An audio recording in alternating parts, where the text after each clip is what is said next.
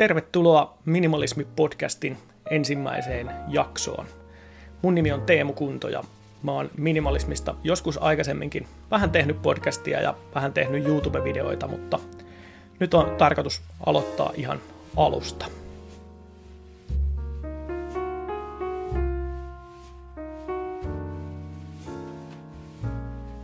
Tämä ensimmäinen jakso on vähän muistelua kuluneesta kuudesta vuodesta. Siitä on aika tasan tarkkaan kuusi vuotta, kun päätin ryhtyä minimalistiksi.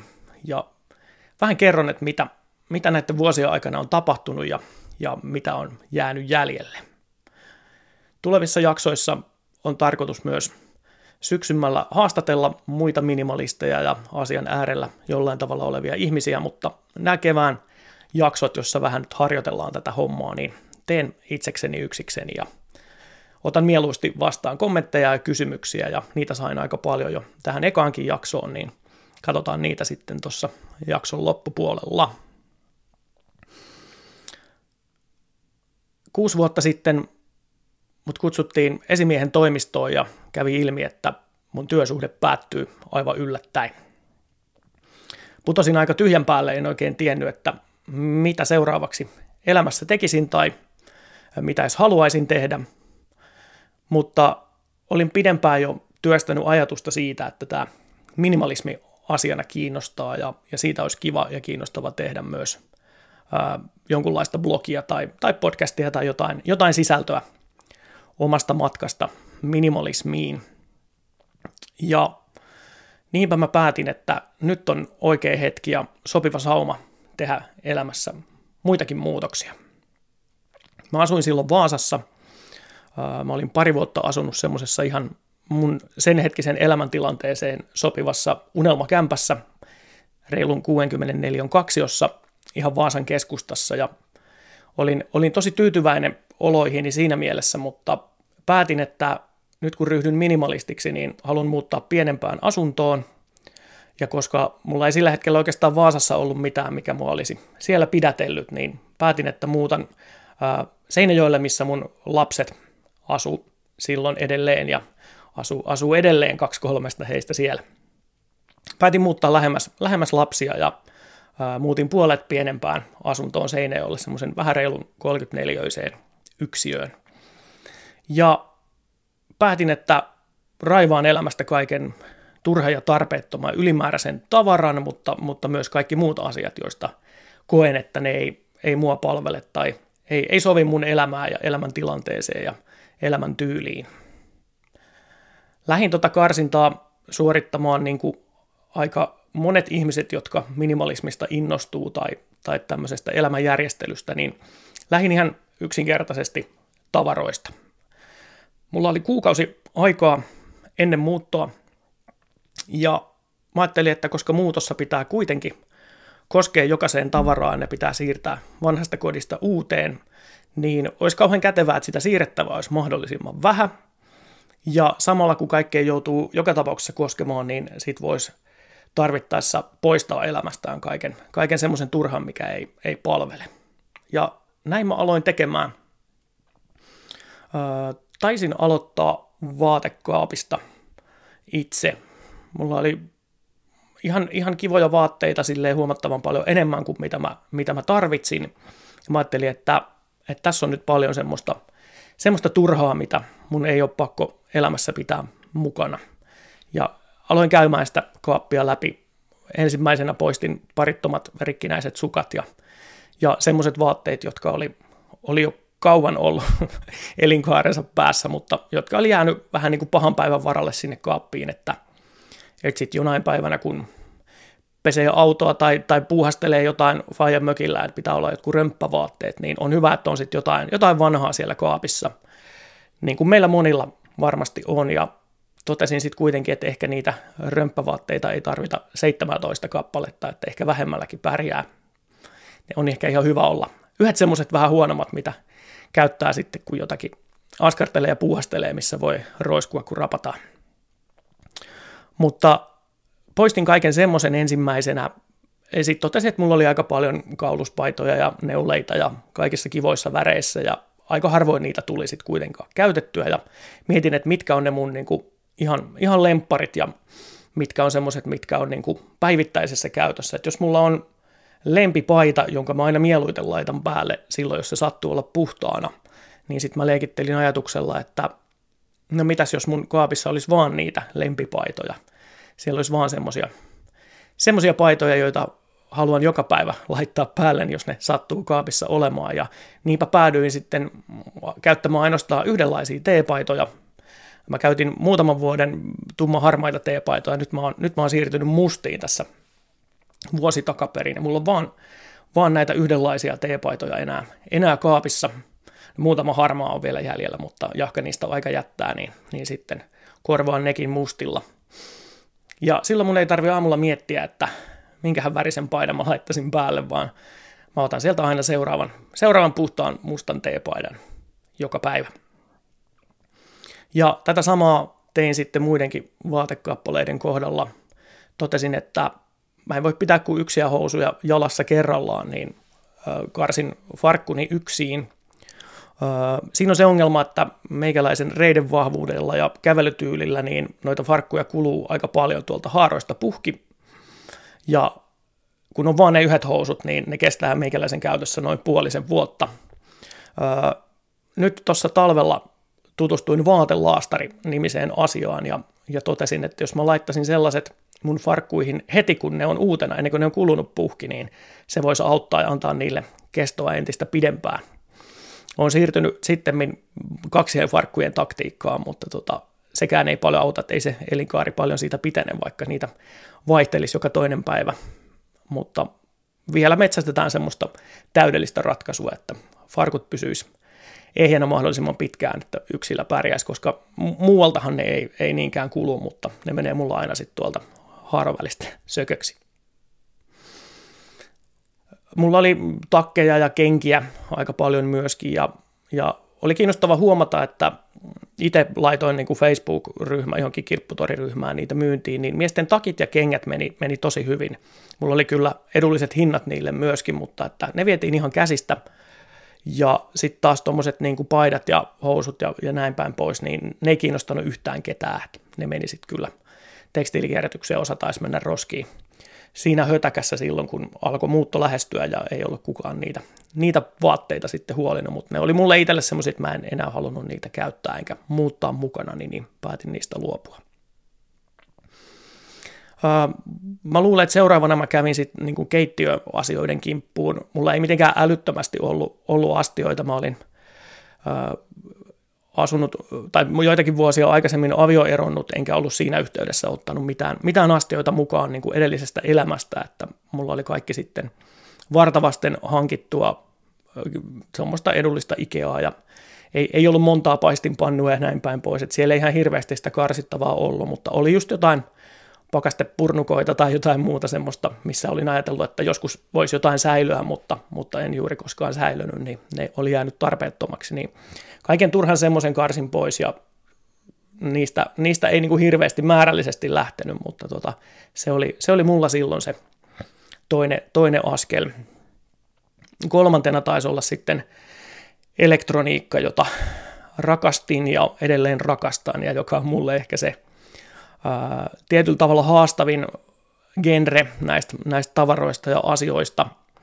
Joku kysyikin noissa kysymyksissä, että tota, mikä, mikä oli, mistä oli vaikeinta luopua, mikä tavararyhmä oli semmoinen, mistä oli vaikeinta karsia, niin ei oikeastaan mikään ollut sen vaikeampi, että kyllä mä sen elektroniikan karsimisenkin pystyin ihan hoitamaan. Mä päätin silloin luopua telkkarista ja, ja vinyylisoittimesta ja pleikkarista ja semmoisista asioista, mitä ää, A, en käyttänyt sitä pleikkaria, mä olin pelannut ehkä noin yhden päivän ajan sen kahden vuoden aikana, mikä se oli mun hyllyssä pölyä keräämässä – Mulla oli muutama vinyylilevy ja mä dikkasin siitä ajatuksesta kauheasti, että mä olen ihminen, joka kuuntelee vinyylilevyjä, mutta en mä sitten ollut niitä kuitenkaan kuunnellut ja niinpä päätin siitä soittimesta myöskin luopua.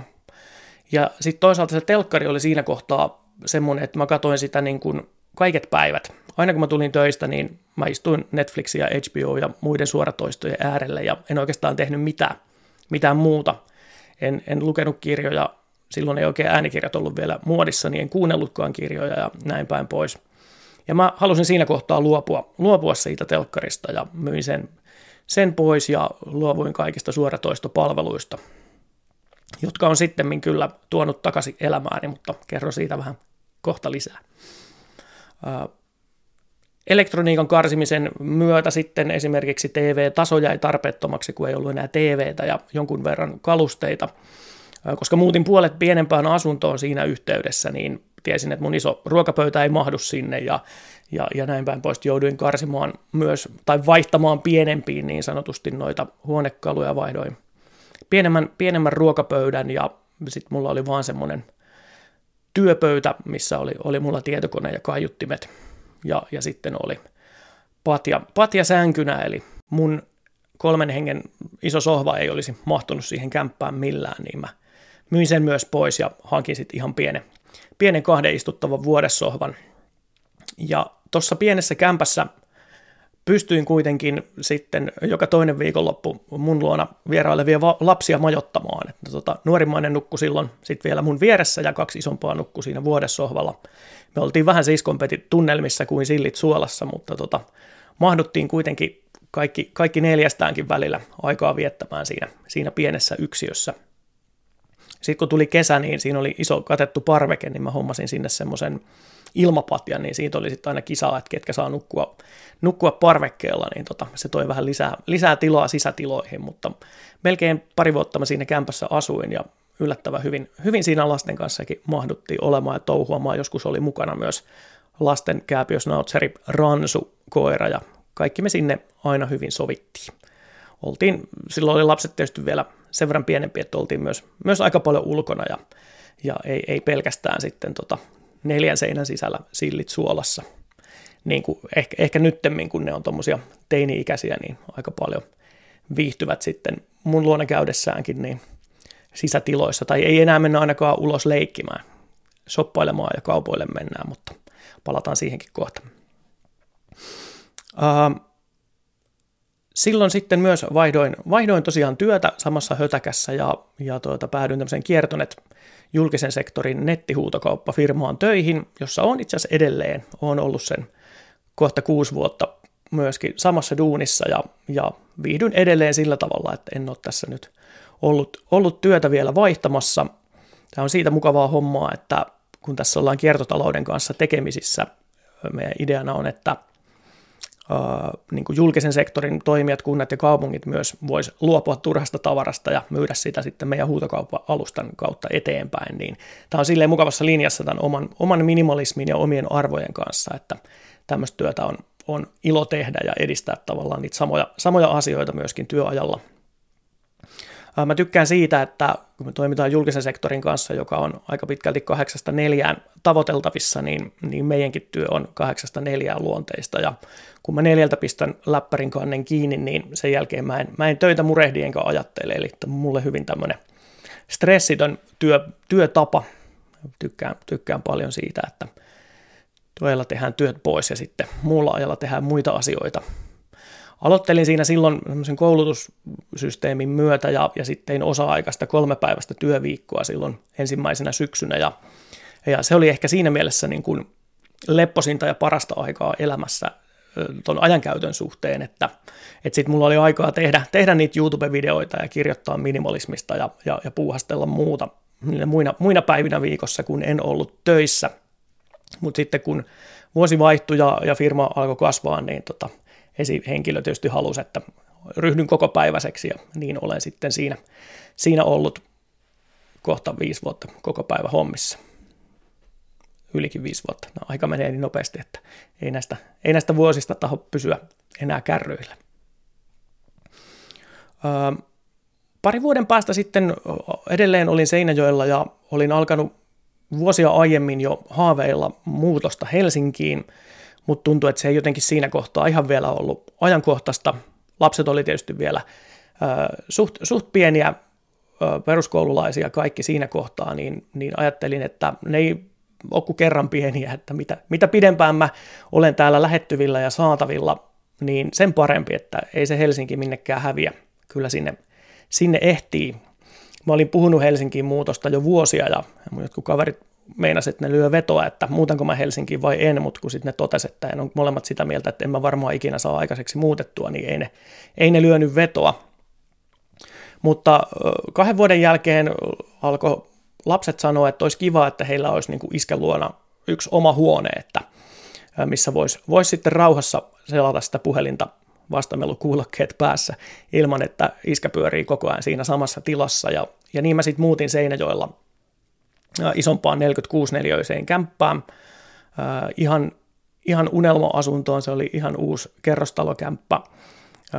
Seinäjoen ihan, ihan torin laidalla keskellä kaupunkia ja, ja se oli tehty niin kuin selkeästi myynti, myyntitarkoituksella se kerrostalo, kaikki oli aika lailla priimaa ja vimpan päälle, mutta Seinäjoen kokoisessa kaupungissa ei sitten niin kalliille kerrostaloneliöille ollutkaan kysyntää ja se koko talo tuli, tuli vuokralle ja kun mä siihen muutin, niin taisin olla yhdeksäs, yhdeksäs muuttaja, se oli ollut jo muutaman kuukauden tyhjänä se koko kerrostalo valmiina ja tota, siinä oli kuitenkin 50 kämppää, että aika, aika hitaasti se täyttyi, mutta sain sieltä käytännössä valita sitten, mihin kerrokseen haluan ja, ja millaisen, minkä mallisen on haluan. Ja se oli siitä kiva asunto, että, tai koti, että siellä talon katolla oli sitten semmoinen yleinen kerhotila, katto, terassi ja sitten siellä oli myöskin porealas ja sauna, joita tuli aika paljon hyödynnettyä sitten.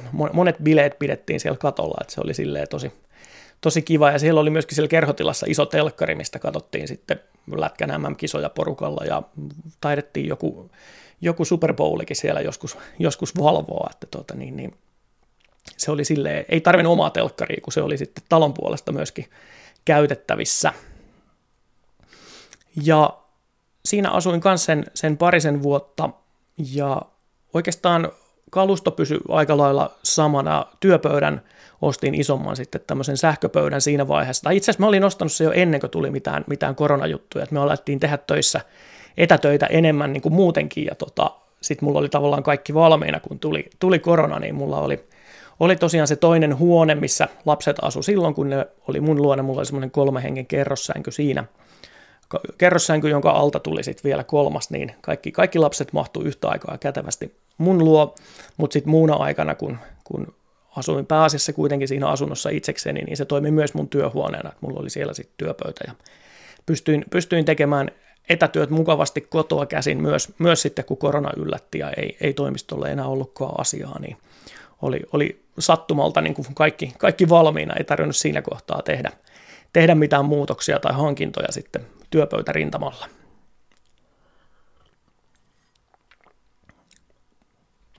Siinä vaiheessa minimalismista oli tullut jo niin kiinteä osa tavallaan sitä omaa elämää ja elämäntapaa, että en mä sitä niin, kuin niin, niin aktiivisesti enää, enää ajatellut. Ei ollut kauheasti mitään niin kuin karsittavaa, että mä olin sen karsinnan tehnyt aika lailla kerralla silloin heti alun perin, kun asian päälle hyppäsin.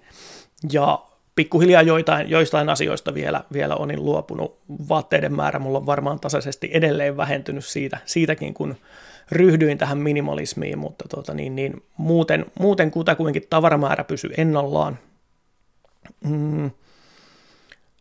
Ja vähän oli semmoinen olo, että en ollut blogiin kauheasti enää minimalismista kirjoittanut, mitä mulla on vähän semmoinen ajatus, että mä oon nyt ikään kuin sanonut tästä sen, mitä, mitä sanottavaa mulla on ei tuntunut olevan kauheasti siihen, siihen mitään lisättävää enää siinä vaiheessa, mutta, mutta siinä kohtaa sitten ö, kustantamo otti yhteyttä Otavalta, läheteltiin sähköpostia, että he on he on pohtinut, että tämä minimalismi olisi aiheena semmoinen, että tästä voisi tehdä kirjan. Ja, ja sitten he vähän kartoitti, että kenen, kenen kanssa he lähtisivät sitä tekemään, kysyi, onko kiinnostunut. Ja totta kai, totta kai olin kiinnostunut sitten kovastikin ja istuttiin kustannuspäällikön kanssa kahvilla ja puolentoista tunnin jutustelun seurauksena tultiin siihen tulokseen, että meillä on hyvin samanlainen näkemys siitä, että millainen tämmöinen ensimmäinen suomalainen minimalismikirja pitäisi olla.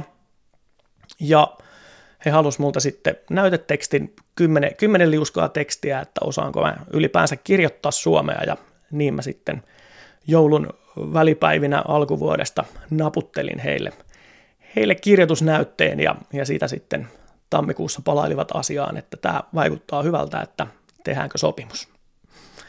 Ja niin me, niin me tehtiin ja sitten 2020 oli mulle, mulle koronavuotena semmoinen, että mä vapaa-ajalla paljon – ajattelin kirjan kirjoittamista ja, ja jonkun verran sitä kirjoitinkin. Sain sen, sain sen tehtyä sitten, mulla oli muistaakseni elokuun lopussa deadline, niin, niin viikon taisin lisäaikaa joutua pyytämään, mutta sain käsikirjoituksen kosaan ja sitä sitten syksyllä kustannustoimittajan kanssa kuukauden verran vähän, vähän palloteltiin ja fiksattiin ja sehän parani vielä kummasti alkuperäisestä. Ja se julkaistiin sitten. Se oli virallisesti vuoden 2021 kirja, mutta se tuli jo jouluna, joulun alla 20 kauppoihin. Ja siitä sai tietysti uutta, uutta intoa vähän minimalismista puhumiseen ja, ja tietysti kirjaa, kirjaa piti markkinoida ja mainostaa, niin siitä, siitä tuli pidettyä ääntä ja, ja kirjasta ei otettu kuin tuhannen kappaleen painos, mutta se, se myi sitten kutakuinkin vuodessa, vuodessa loppuun ja äänikirjaa on kuunneltu tuhansia tuhansia kertoja ja kirjastostakin kirjaa on lainattu muistaakseni kolmisen tuhatta kertaa ensimmäisen, ensimmäisen vuoden aikana, eli ihan mukavasti on, on kirja löytänyt yleisönsä ja, ja minimalismi on niin kuin siinä mielessä ollut, ollut kiinnostava aihe ja asia edelleen, vaikka itsellä ei välttämättä niin kuin kauheasti mitään uutta, uutta sanottavaa siitä on enää niin tuntunut olevan. Ja en tiedä, onko, onko vieläkään, mutta, mutta tuota niin, niin edelleen aihe on, on mun mielestä tosi ajankohtainen tai jopa ajankohtaisempi päivä päivältä, joten, joten siksi, siksi podcast-aiheesta.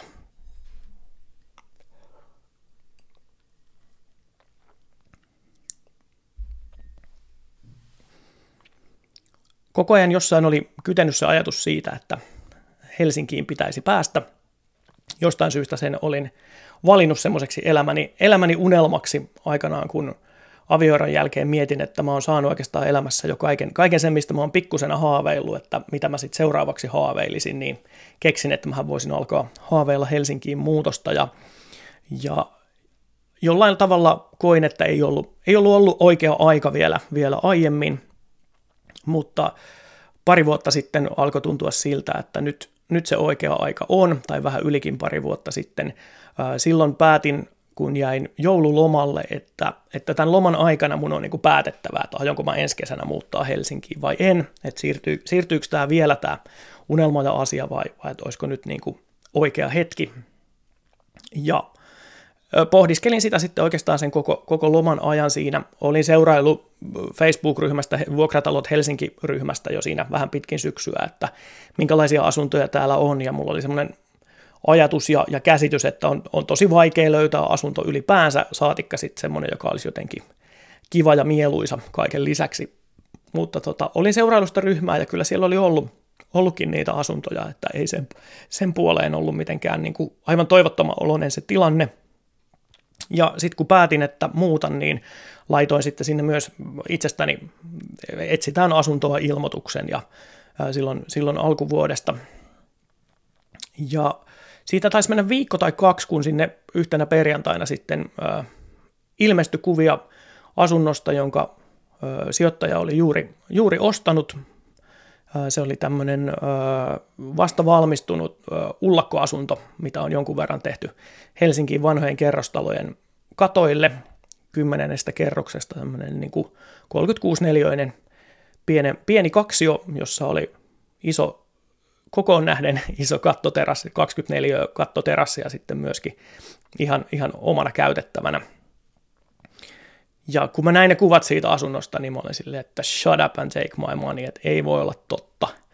Mutta siinä oli se ongelma, että oli tammikuu ja mä tiesin, että en mä oikeastaan niin kuin ennen kesää halua muuttaa. Ei mulla varsinaisesti ollut mitään estettä muuttamiselle, mutta oli semmoinen olo, että mä haluan, mä haluan muuttaa kesällä – ja olin itse asiassa laittanut joistain muistakin ihan kivoista asunnoista viestejä vuokraantajalle siinä Facebook-ryhmässä, että, että jos käy niin, että saat vaikka jonkun putkiremppa evakon kevään ajaksi, niin mä voisin sitten kesästä eteenpäin tehdä pitkänkin vuokrasopimuksen. Mutta kaikki ne oli ollut sitten semmoisia, että ne oli, ne oli mennyt saman tien pitkäaikaisille vuokralaisille.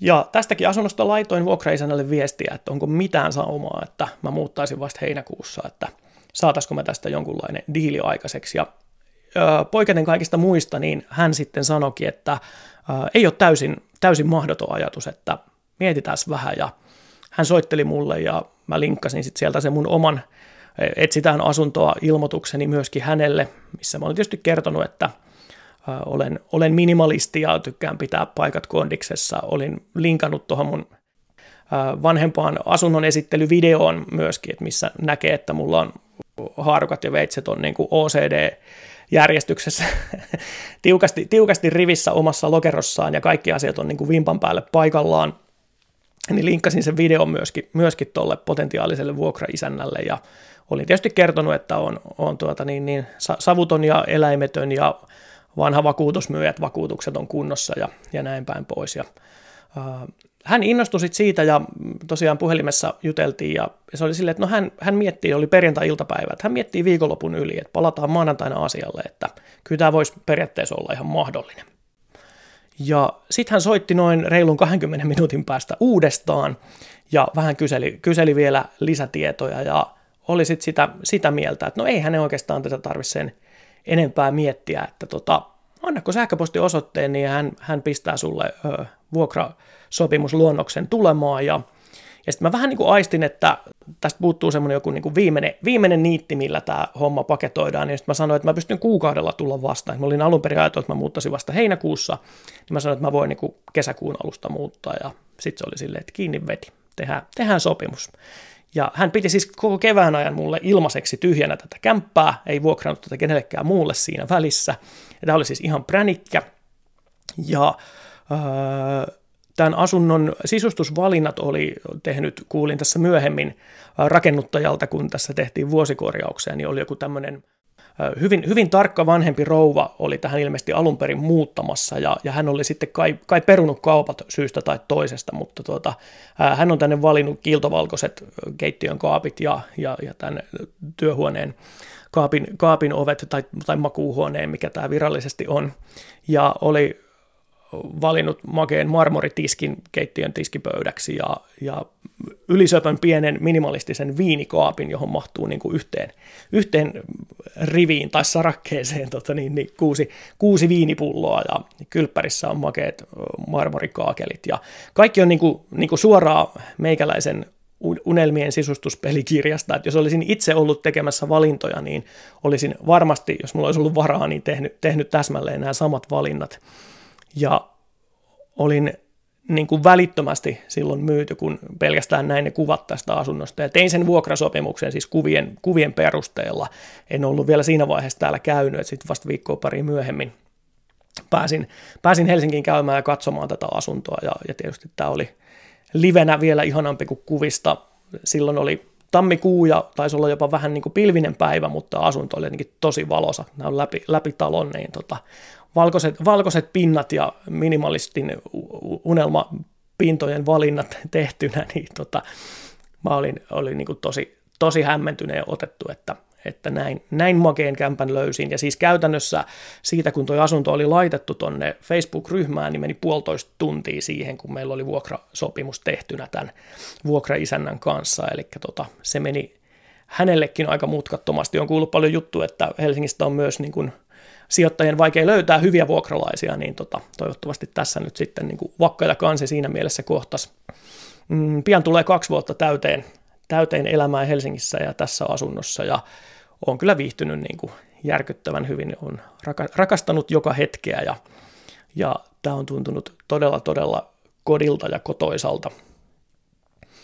Ja miten tämä nyt sitten niin minimalismiin liittyy, niin ei tietysti välttämättä jonkun mielestä mitenkään, mutta, mutta ne, ne valinnat, mitä on itse niin kuin lähtenyt silloin kuusi vuotta tekemään tavalla, että mä haluan tehdä elämästäni just mun näköistä, just oman näköistä, niin että siinä ei ole mitään mulle turhaa, ylimääräistä ja tarpeetonta, mutta on, on kaikkea riittävästi, niin, niin ne on niin kuin johtanut siihen, että – et mä silloin ajattelin siinä Vaasan asunnossa, että nyt mä, nyt mä luovun tästä mun unelmakämpästä öö, tehdäkseni erilaisia valintoja. Ja nyt sitten lopputulema kuuden vuoden jälkeen on se, että mä asun mun unelmakaupungissa ja unelmieni kalliossa ja unelmieni asunnossa kymmenennessä kerroksessa, josta mä voin katsella, kuunnella kiljuntaa Linnanmäeltä ja näen kallion kirkon ja aina Pasilan takaa jonnekin pimeälle Vantaalle saakka, minne ei, ei valo kosketa, niin tota, kaikki tuosta ns. omalta terassilta. Tein myös jo vuosia sitten sen valinnan, että en edes kuvittele voimani ostaa asuntoa Helsingistä varsinkaan, enkä, enkä oikeastaan muutenkaan halua minimalistina siinä mielessä kiinnittää itseäni omistamiseen tai pankkilainaan ja tiedän, että vai jos tämmöisen asunnon ostaisin, missä, missä nyt asun, niin loppuelämäni sitä, sitä maksaisin ja se olisi käytännössä kuitenkin aina oikeasti pankin asunto eikä minun, niin tota, mä ihan mielelläni maksan vähän ehkä liiankin korkeaa vuokraa, mutta vuokraa kuitenkin ja nautin siitä, että tarvittaessa, jos haluaisin jonnekin muuttaa, niin, niin voisin. Öö, mun ensimmäinen rakkauden kohde Helsingissä oli Punavuori ja joku kysyi noissa kysymyksissä, että onko mulla vielä unelmia minimalismiin liittyen, niin ei ehkä minimalismiin niinkään, mutta kyllä mulla on semmoinen unelma, että mä ehkä sitten kun mä oon 50, niin sit muutan, muutan punavuoreen, että tuota niin, niin kun tätä Helsinkiä muuttoa, Helsinkiin muuttoa olin vuosia suunnitellut, niin mä alun perin ajattelin, että mä haluan sinne punavuoreen heti, Uh, mutta sitten kun olin liikkunut Kalliossa ja todennut, että miten hauska paikka tämä on, olin katsonut viisi kertaa aikuiset sarjan läpi, niin olikin syntynyt se mun ajatus, että ei kyllä mä haluan ensin Kallioon, että mä en usko, että mä Punavuoresta muuttaisin Kallioon päin enää koskaan, mutta että näin päin, että mä muutankin ensin tänne Kallioon ja sitten, sitten kun saan tästä tarpeeksi, niin muutan Punavuoreen, niin tämä hetken kutina on ehkä semmoinen, että joskus sitten neljän, viiden vuoden päästä, kun alkaa 50 häämöttää, niin tota, siinä vaiheessa voisin sitten harkita muuttoa sinne, mutta todennäköisesti siihen saakka asun, asun tässä samassa asunnossa, missä nytkin en keksi mitään syytä, miksi haluaisin tästä luopua tai tätä vaihtaa. Viime syksynä myös mun keskimmäinen lapsista pääsi Ressun lukioon tänne Helsinkiin ja, ja muutti sitten elokuussa mun luo, että nyt me asutaan tässä kahdestaan tässä samaisessa pienessä kaksiossa. Tämä huone, missä, missä teen podcastia, on siis mun työhuone, mutta tämä on myöskin hänen huoneensa, eli tuolla näkyy toi Jungle Skook-karhu istuu tota noin, niin hänen, hänen sängyn päässä ja vihreä ukulele ja kissanpoika kalenteri on, on hänen omaisuuttaan, että tuota, niin, niin, hyvin, hyvin on tähän sillä lailla sovittu. Mä teen käytännössä ää, työpäivän tästä. tästä. Tämä on mun, mun toimisto kahdeksasta neljään, kun hän on koulussa ja, ja sitten muun ajan, niin tota, tämä on sitten hänen, hänen huoneensa. Mietin silloin, kun tuota muuttoa puhuttiin ja, ja, ja siitä, siitä haaveiltiin ja mietittiin, että onko se mahdollista ja mahdutaanko me tähän asuntoon, niin mietin, että miten mun A, minimalismin käy ja, ja tämän tämmöisen niin kuin, ää, puolivallattoman aikamiespoika elämän, mitä tässä vuosia on jo elänyt ja nauttinut suurimman osan ajastani, mitä nyt sitten joka toinen viikonloppu on lapset mun luona ollut. Ja arvelin, että mua saattaisi tämä, tämä vähän niin kuin välillä ahdistaa tai tämä saattaisi olla vaikeaa, mutta ei ole kyllä yhtään ollut, että aivan niin kuin hämmentävän mainiosti me on tähän saman katon alle sovittu, on paljon laitettu ruokaa yhdessä ja on, on katsottu Netflixiä yhdessä ja, ja tota noin, niin käyty kiertämässä Töölönlahtea lenkillä ja, ja näin päin pois, niin tota, oikein mainiosti ollaan, ollaan kahdestaankin tässä sovittu elämään, että siinä mielessä hyvin, hyvin voi tämmöinen pieni yksiö palvella useampaakin ihmistä.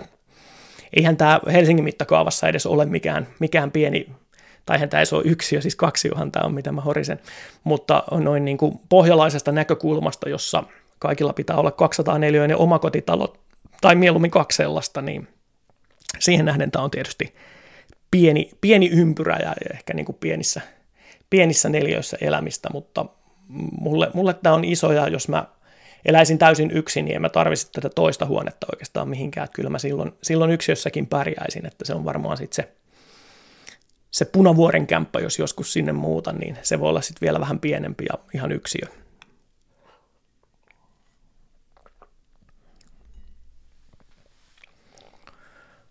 Mutta varsinaisia minimalismi-unelmia mulla ei, ei ehkä tällä hetkellä niin kuin ole, eikä ollut oikeastaan pitkään aikaan niin kuin enää semmoista, että mä siinä vaiheessa, kun tuota kirjaa tein, niin aina välillä, kun musta tehtiin jotain haastatteluja tai, tai juttuja, niin kysyttiin, että paljonko mulla on sitä tavaraa. Ja, ja mä silloin laskin, että mulla oli jossain vaiheessa noin 600 eri, eri asiaa ja sitten, sitten vähän niitä vielä karsin kirjaa tehdessä, halusin päästä pyöreään 500 niin tota, ja, ja pääsinkin vähän alle jopa, niin 500 tavaraa tai esinettä tai asiaa mulla on. Öö, ja en sitten oikeastaan sen jälkeen parin vuoteen ollut, ollut mitään laskenut. Vähän oli semmoinen olo, kun oli muuttanut tänne Helsinkiin, että onhan tässä tullut tehtyä kaikenlaisia hankintoja, että voi olla, että sitä tavaraa on jo niin kuin aika paljon enemmänkin, mutta nyt kun tuossa hiljattain tein uudelleen tarkistuslaskun, niin ei sitä edelleenkään ollut kuin se 500. Nyt on ihan pikkusen yli, kun täytyy vähän podcastia varten hankkia mikrofonia ja muita, muita vekottimia, että tuota, niin, niin, saahan tämä tekniikka jollain lailla pelaamaan. Vähän on semmoinen huijarisyndrooma tietyssä mielessä. Mä vuosi takaperin ostin, ostin ison telkkarin, jota olin siis ollut ilman viisi vuotta – me katsottiin lasten kanssa kuitenkin aika paljon elokuvia yhdessä. Mulla on semmoinen iMac silloin tässä, niin tota, iMacin ruudulta katsottiin leffoja sitten kaikki, kaikki kolme rivissä. Ja muistan, kun joskus joku lapsista sanoi, että, että on tosi kiva iskä, kun me katsotaan sun luona yhdessä leffoja. Se on niin kuin heille tärkeää. Ja sitten mä aloin sitä kelaa silloin vuosi takaperi, että, että mä rakastan elokuvia ja hyviä sarjoja ja niin myös mun lapset, että miksi me katsotaan niitä tietokoneen ruudulta, kun me ihan hyvin voitaisiin katsoa niitä myös, myös telkkarista. Ja, ja sitten kun oli tiedossa, että tosiaan tähän ää, mun työhuoneeseen muuttaakin, muuttaakin sitten teini opiskelemaan, niin mulla oli täällä aikaisemmin semmoinen kahden hengen vuodessohva, josta en halunnut luopua kokonaan, niin todettiin lasten kanssa, että sehän mahtuu tuonne olohuoneen puolelle, ja sitten kun sen sohvan laittoi siihen keskelle olohuonetta niin, että siitä voi kuunnella musiikkia ja tuijottaa tyhjää seinää, niin se tyhjä seinä alkoi sitten huudella mulle, että tähän mahtuisi iso telkkari, että mitäs jos tehtäisiin semmoinen investointi. Ja vuoden se on nyt tuossa ollut ja on sitä kyllä paljon tullut katsottua.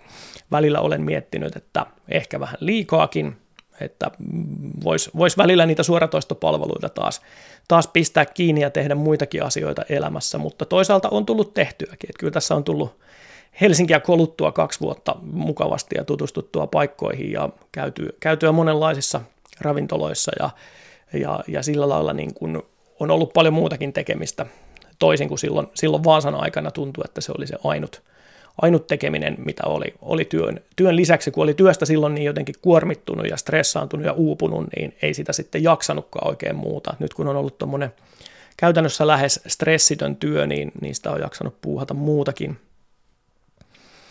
Uh, olen myös hankkinut vinyylisoittimen uudelleen. Itse asiassa tein sen silloin jo, kun sain tuosta minimalismikirjasta Otavalta niin kuin ennakko, ennakko onko se palkkio tai whatever, sain, sain, sain rahaa tilille, niin ajattelin, että mä haluan investoida ne johonkin sellaiseen, joka, joka sitten pysyy ja kestää mun elämässä, niin, niin silloin hankin vinyylisoittimen ja mulla on joku parikymmentä vinyylilevyä tuossa nyt kertynyt, niin, mutta niitä on tullut myös kuunneltua, että sunnuntai-jatsia poikkeuksetta melkein, niin joka, joka sunnuntai ja, ja muutenkin välillä on ihana istua ja pistää vanhan ajan levy soimaan, eikä vaan kuunnella yksittäisiä uusimpia hittejä Spotifysta tietyssä mielessä on niin kuin hankkinut takaisin niitä asioita jonkun verran, mistä, mistä aikanaan päätin luopua, mutta todennut, että ne on niitä mulle, mulle tosi tärkeitä asioita, jotka tuo mulle älyttömästi iloa elämään, niin, niin en ole sitten enää löytänyt niitä perusteita, että miksi mä haluaisin olla ilman ihan vaan niin kuin ilman olemisen ilosta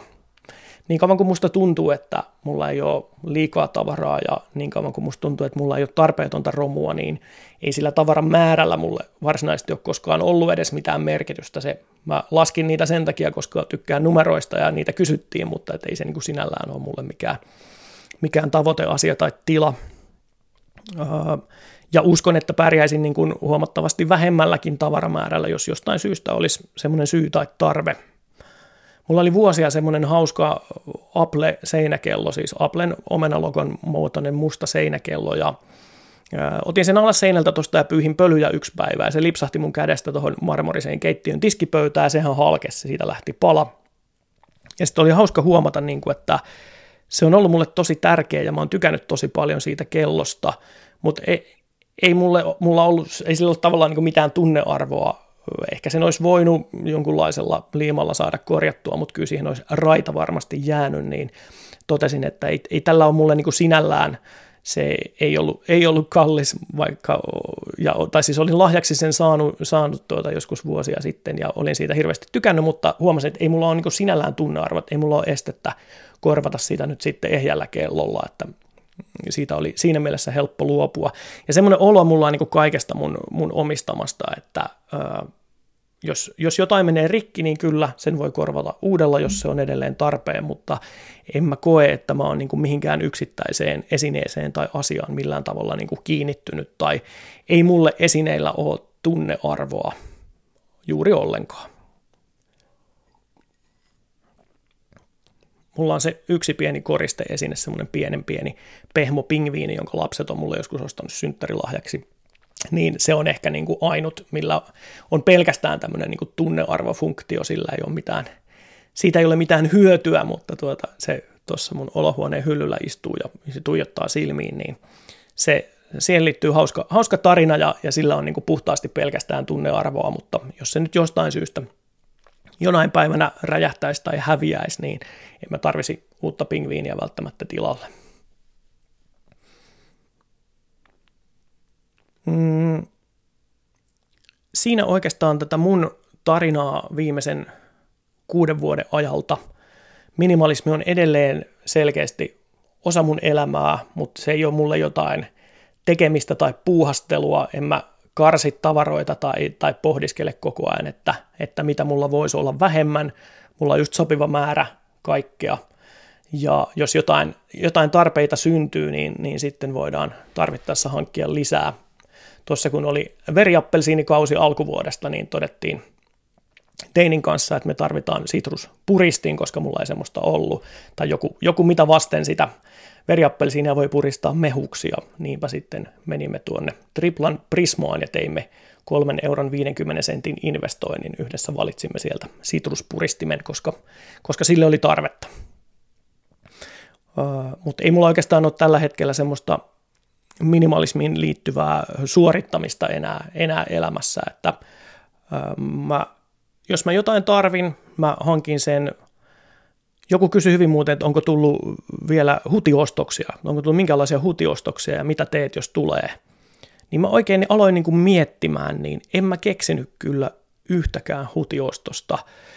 Ehkä, ehkä jo, jokunen vinyylilevy on semmoinen, minkä saatan, saatan jossain vaiheessa myydä pois. Mä oon yrittänyt pitää niissä vähän semmoista linjaa, että mä hankin semmoisia levyjä, mitä mä oon kuunnellut luokkaa 30 vuotta, että ne on mulle niin kuin oikeasti tärkeitä ja, ja aina mukana – ja olen sitten joskus ostanut jotain tuoretta kotimaista myöskin, niin siellä saattaa olla jotain semmoista, mitä, mitä joskus ehkä vaihtelen, mutta tota, en ole niitäkään varsinaisesti hutiostoksena pitänyt, niitäkin, niitäkin on tullut kuunneltua ja ne on niin kuin sikäli, sikäli käytössä ja tuo iloa elämään edelleen.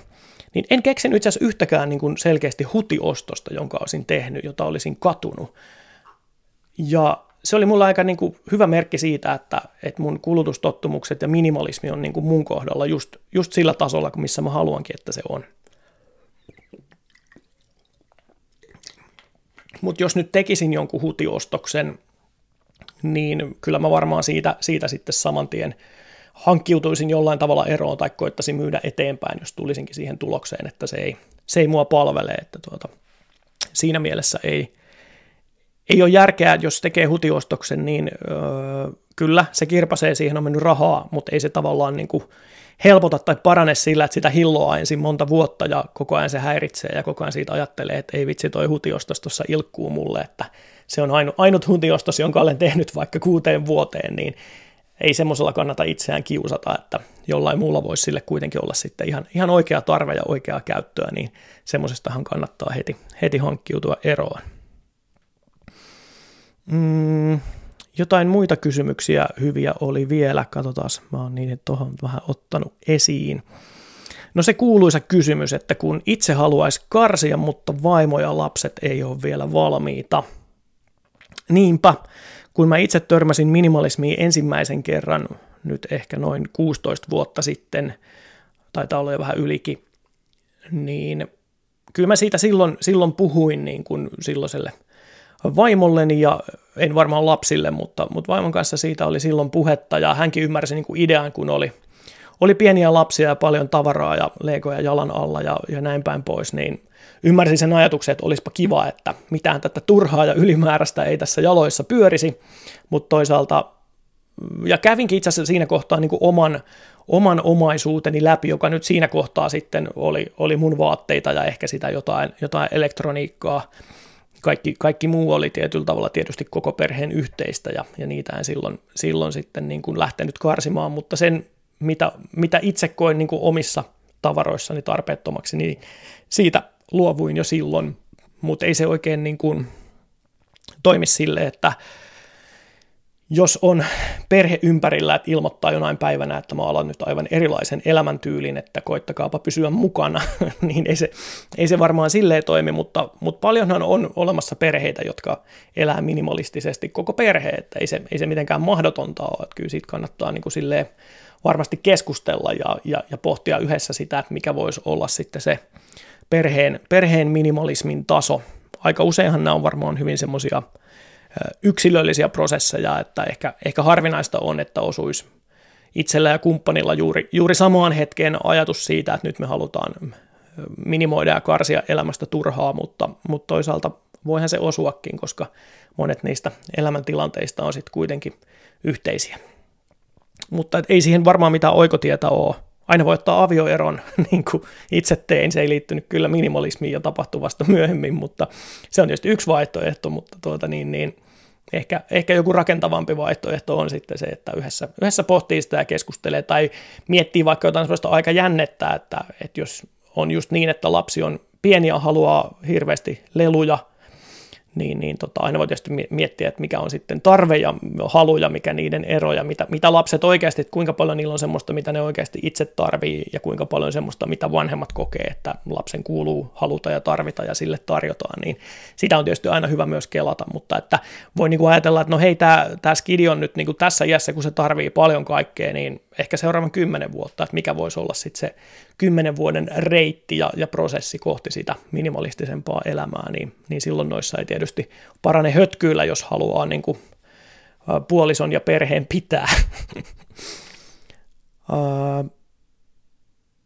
joku kysyikin, että onko tullut sellaista hetkeä, että on, onko palannut vanhoihin kulutustottumuksiin, niin niistä nyt tuossa oli, olikin jo puhetta, että en ehkä vanhoihin kulutustottumuksiin, mutta että on tullut, tullut ostettua telkkaria, vinyylisoitinta ja, ja kaikenlaista Apple-merkkistä elektroniikkaa tässä niin kuin vuosien varrella edelleen, ja se on, se jostain syystä tuo mulle vaan niin kuin loputtomasti iloa. Mä välillä turhan usein vaihdan iPhonea tuoreempaan ja, ja näin päin pois, mutta tota, se on mulle, mulle jotenkin semmoinen, se pitää mun elämän sujuvana ja, ja, ja mutkattomana ja, ja mä tykkään siitä, että mä kuuntelen musiikkia mieluummin, mieluummin paremmilla laitteilla kuin huonommilla ja, ja, ja mieluummin katon, katon sitten sitä elokuvaa niin kuin kunnolliselta ruudulta, jos sitä kerran katsotaan, kuin että kattelisin sitä jostain motopurkista, että, että nämä on näitä mulle iloa tuottavia asioita ja mun, mun kulutustottumuksia, niin tota, olen sikäli näihin kuitenkin tyytyväinen. Joku kysyi klassikkokysymyksen myös, että miten karsia kirjat. Yhtäkään niistä ei tule kaivettua esiin, mutta kuitenkin niillä on tunnearvoa, kun alkaa karsimaan. Toi tunnearvo on niin tosi, tosi mielenkiintoinen käsite, kun musta tuntuu, että mä en itse, itse koe sitä oikein tosiaan enää millekään, millekään esineelle ja tavaralle. Et vaikka mä olen tämmöinen niin kuin materialisti siinä mielessä, että mä tykkään kauniista esineistä ja estetiikasta ja, ja toimivasta designista, niin ei mulla silti synny semmoista niin tunnearvoa mun omistamia asioita kohtaan.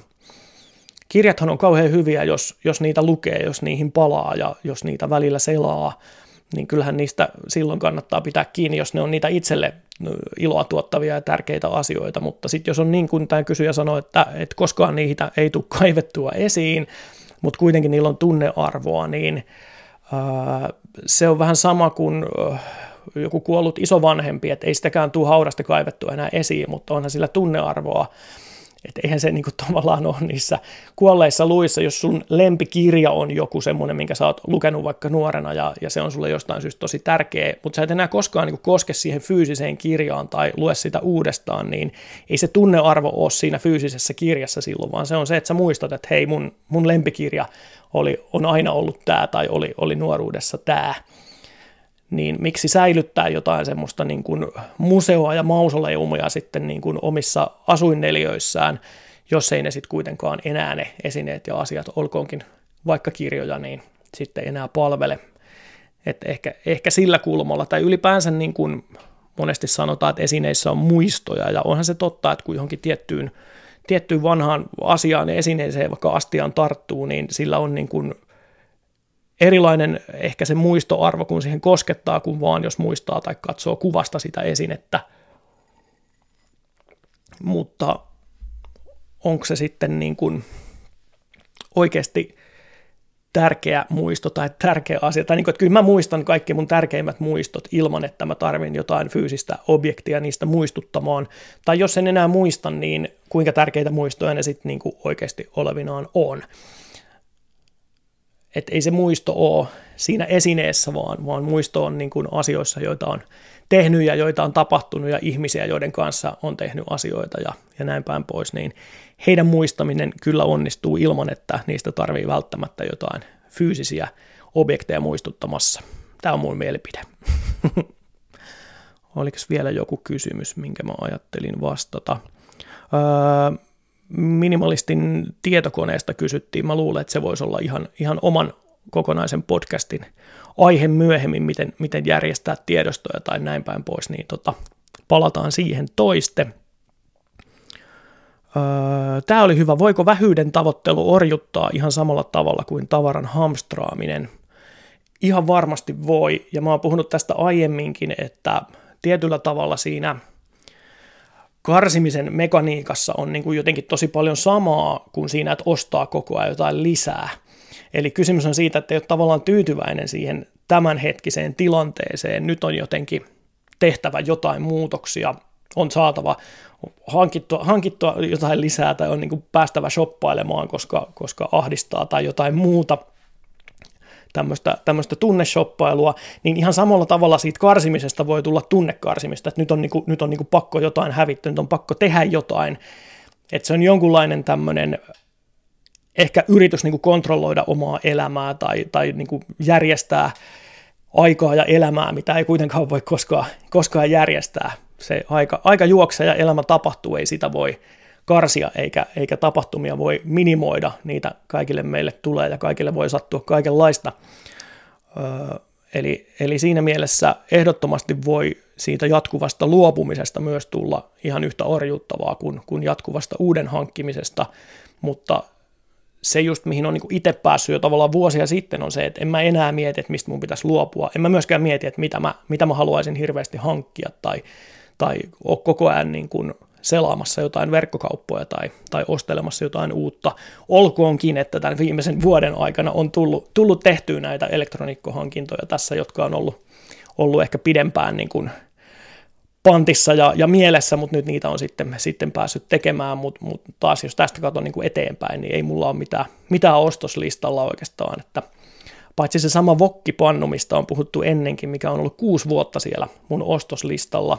Jonain päivänä mä ostan vokkipannun ja nyt mä oon jo itse asiassa löytänyt sopivan, mutta sitä ei tällä hetkellä Heirolin katalogissa ole.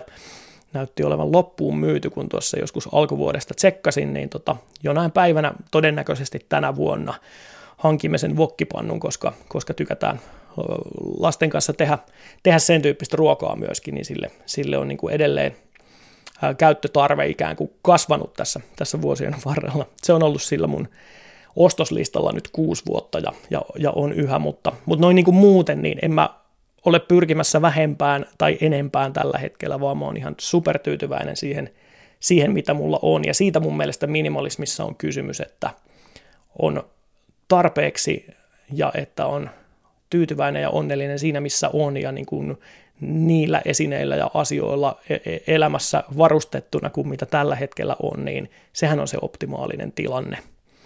Ja siinä mä koen, että mä oon ollut jo, ollut jo vuosia ja olen edelleen. Siinäpä oikeastaan tämän lähetyksen asiat. Olipa jännittävää, mutta se on nyt paketissa ja tota, pistetään, pistetään sitten seuraava, seuraava harkintaan. Ja ajatus on tosiaan, että ihan, ihan viikoittain sunnuntaisin pystyisin nyt tämän keväänä julkaisemaan uuden podcastin. Jos ei mitään ihmeellistä tapahdu, niin, niin näin, näin toimitaan. Niin tota, pistäkää kommentteja, kysymyksiä, peukutuksia, tilauksia, kaikkea, kaikkea mahdollista digitaalista hyvää, jos, jos pidätte tämmöisestä ajatuksesta, että minimalismi podcast on ja, ja siitä tehdään lisää, niin tota, otan ilolla kaikenlaista kommenttia vastaan. Ja noita kysymyksiä tuli tosiaan mukavasti jo tähän ekaan lähetykseen. Mä yritän aina muistutella välillä, lähinnä tuolla Instagramissa, että, että kysymyksiä voi laitella, niin tota, siellä voitte sitten jatkossakin pistää, niin joka lähetyksessä pyritään myös vastaamaan kysymyksiin. Eduskuntavaalit on käsillä, on seurannut niitä tuossa tuon Teinin kanssa vaaliväittelyitä ehkä, ehkä tarkemmin kuin koskaan aikaisemmin ja, ja vähän ehkä itsekin tälleen niin kuin iän myötä alkanut pikkusen enemmän kiinnostumaan politiikasta, niin on miettinyt sitä ja kiinnittänyt huomiota siihen, että, että onneksi joo puhutaan paljon ilmastosta ja vihreästä siirtymästä, mutta että kukaan ei mun korvaan asti ainakaan ole puhunut siitä, että pitäisikö meidän oikeasti pohtia tätä meidän kulutusyhteiskuntaa ja vähentää kuluttamista. Eli paljon puhutaan siitä, että voidaan, voidaan tehdä vihreämpiä valintoja ja, ja voidaan tehdä vihreää energiaa ja nämä on kaikki tosi tärkeitä asioita ja on niistä kaikista samaa mieltä.